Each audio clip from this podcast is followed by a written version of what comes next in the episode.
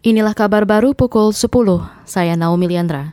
Kita awali dari lantai bursa. Perdagangan saham di Bursa Efek Indonesia hari ini lesu. Dikutip dari RTI Business, indeks harga saham gabungan IHSG dibuka di level 6.994 dan terus bergerak melemah hingga ke 6.962 atau lemah sekitar 28 poin atau 0,38 persen. IHSG dikepung sentimen negatif yang menyebabkan indeks bergerak turun ke bawah level psikologis 7.000.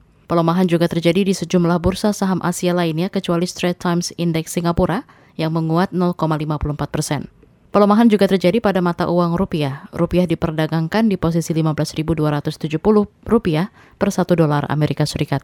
Kelompok buruh berencana menggelar aksi demonstrasi di depan Istana Negara pada Rabu besok. Aksi untuk menuntut kenaikan upah. Presiden Partai Buruh sekaligus pimpinan Konfederasi Serikat Pekerja Indonesia KSPI Said Iqbal mengatakan mereka menuntut kenaikan upah buruh untuk tahun depan sebesar 13 persen. Said mengatakan tuntutan kenaikan upah buruh itu sebesar itu dikarenakan adanya kenaikan harga BBM yang menyebabkan inflasi.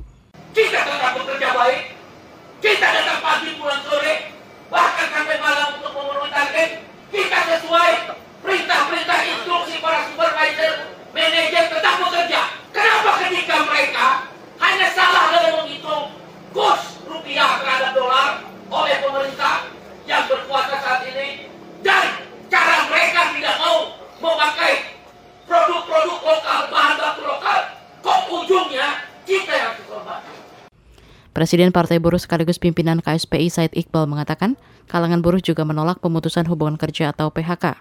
Menurut Said, gelombang PHK belakangan menjadi ancaman bagi buruh kehilangan pekerjaan. Dalam aksi besok, Said mengklaim buruh bakal mengerahkan 50 ribu orang. Kita ke mancanegara. Perdana Menteri Thailand Prayut Chan Ocha memerintahkan lembaga penegak hukum memperketat aturan kepemilikan senjata. Dikutip dari Reuters, berita itu dikeluarkan pasca insiden penembakan massal yang menewaskan puluhan orang di sebuah tempat penitipan anak beberapa hari lalu. Dalam peristiwa tersebut, 36 orang tewas jadi korban termasuk 24 anak. Pelaku yang merupakan bekas polisi diduga pengguna narkoba dan membunuh diri usai melakukan aksinya. Ini merupakan tragedi pembantaian dengan korban anak paling besar sepanjang sejarah Thailand. Perdana Menteri Prayut juga memerintahkan aparat melakukan razia dan memusnahkan narkoba atau obat-obatan ilegal. Ia juga meminta aparat mencabut izin kepemilikan senjata bagi orang-orang yang punya catatan perilaku buruk dan menimbulkan ancaman bagi lingkungan.